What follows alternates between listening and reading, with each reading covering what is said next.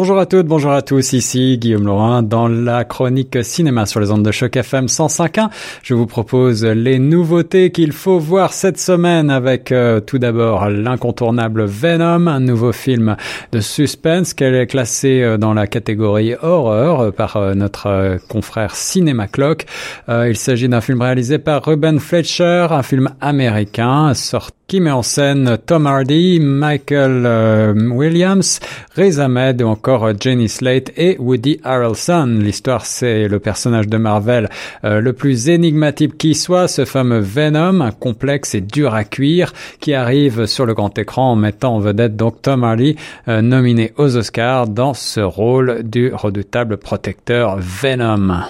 Un nouveau film de super-héros, un de plus diront les grincheux, mais les euh, critiques, tout comme euh, les chiffres au box-office sont extrêmement positifs pour ce nouvel opus de l'univers Marvel. Un très bon divertissement, sans prétention, mais avec beaucoup d'effets spéciaux, beaucoup euh, de drôlerie, une sorte d'anti-héros que ce Venom, avec beaucoup d'action et Tom Harding qui brille depuis pas mal de temps maintenant sur le grand écran. On se rappelle de lui notamment dans la dernière adaptation de Mad Max par exemple, eh bien ici euh, il touche à ce qu'il sait faire de mieux, l'action, avec euh, aussi de l'humour et puis un bon mélange euh, d'effets spéciaux et de réflexion qui nous colle sur notre siège de bout en bout, on ne s'ennuie pas une seconde. Dans un genre plus romantique et présenté il y a peu au TIFF à Toronto, Star is Born, c'est le nouveau film réalisé par Bradley Cooper qui passe donc derrière la caméra mais qui est aussi devant la caméra en tant qu'acteur principal, il y a aussi, euh, bien entendu,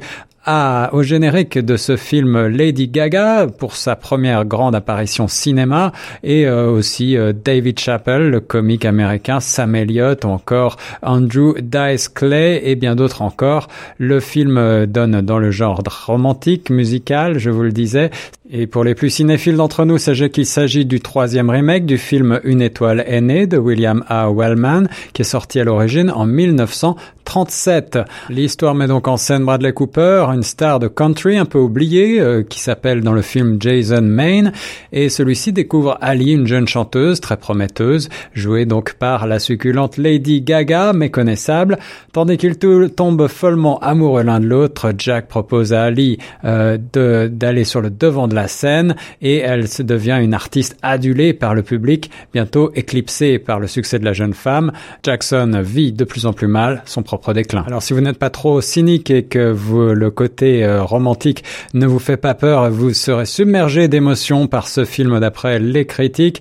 La dévotion totale du réalisateur transparaît vraiment dans ce film euh, et puis euh, les acteurs se donnent un maximum, chanteur alcoolique, jeune étoile montante, la voix de Lady Gaga nous bluffe bien entendu pour ce premier rôle dans lequel elle excelle en apportant sa propre sensibilité. Il s'agit véritablement d'un très beau remake d'après ceux qui l'ont vu et euh, encore une fois, si vous aimez le genre romantique, vous serez servi. Toujours présenté au TIFF euh, cette année, je ne reviendrai pas sur euh, The Sisters Brothers, pour lequel j'ai déjà consacré une chronique entière, mais euh, je vous y renvoie. C'est un film réalisé par le français Jacques Audiard et qui vaut véritablement le détour avec un casting extraordinaire. John C. Reilly, Joachim Phoenix et Jack Gyllenhaal pour un western, tout ce qu'il y a de plus moderne et en même temps assez sauvage. Toujours dans les nouveautés, en revanche, un film américain dont on n'a pas encore parlé, The Old Man and the Gun, un film réalisé par euh, David Laurie avec euh, le retour de Robert Redford sur les grands écrans. Il avait juré qu'il ne qu'il prenait sa retraite, et eh bien il n'en est rien. Il y a aussi euh, Casey Affleck, le frère de Ben, et puis Cissy Spacek, Danny Glover, Elizabeth Moss, que vous connaissez probablement depuis Mad Men, John David Washington ou encore Keith Carradine, le frère de David. Le film raconte l'histoire vraie d'un braqueur de banque âgé de 78 ans qui n'a toujours pas renoncé à sa passion pour les hold-up de l'action, du suspense, euh, un superbe casting et du drame. Il n'en faut pas plus pour faire de ce très beau Old Man on the Gun un de mes coups de cœur du moment. Toujours à l'affiche, ne manquez pas le dernier documentaire de Michael Moore. J'en ai déjà parlé, Fahrenheit 11.9, un film américain euh, donc réalisé et écrit par Michael Moore. Un documentaire euh, coup de poing qui porte un regard provocateur et cynique sur le monde actuel. Deux questions importantes concernant la présidence de Donald Trump américaine. Ils seront posés comment sommes-nous arrivés là et comment allons-nous nous en sortir? Si Michael Moore peut hériter parfois par ses prises de position tous azimuts, il faut voir ce documentaire absolument. Tout le monde en prend pour son grade. Et si d'habitude Michael Moore a tendance à essayer de nous manipuler vers sa propre opinion, ce n'est pas totalement le cas ici. Le propos est un petit peu plus nuancé, même si, bien entendu, euh, le monde dans lequel on vit euh, semble tourner au désastre. En tout cas, c'est un film qui fait réfléchir et on en sort ébranlé. Pour terminer, comme à mon habitude, je vous propose mon coup de cœur francophone de la semaine en hommage au cher disparu Charles Aznavour, qui était également un grand acteur, on l'oublie trop souvent. Vous propose de revoir un film de 1961, Un taxi pour Tobruk, un film réalisé par Denis de la Patelière avec Hélène Ball, Roland Mallet, euh, Roland Ménard, Lino Ventura, Charles Aznavour bien entendu et beaucoup d'autres. L'histoire c'est euh, celle d'un commando français en octobre 1942 à Tobruk qui fait sauter des dépôts d'essence allemands. Quatre soldats parviennent à s'enfuir et se retrouvent bientôt perdus en plein désert. Alors, euh, après une journée de marche harassante, il repère une automitrailleuse allemande avec ses cinq occupants.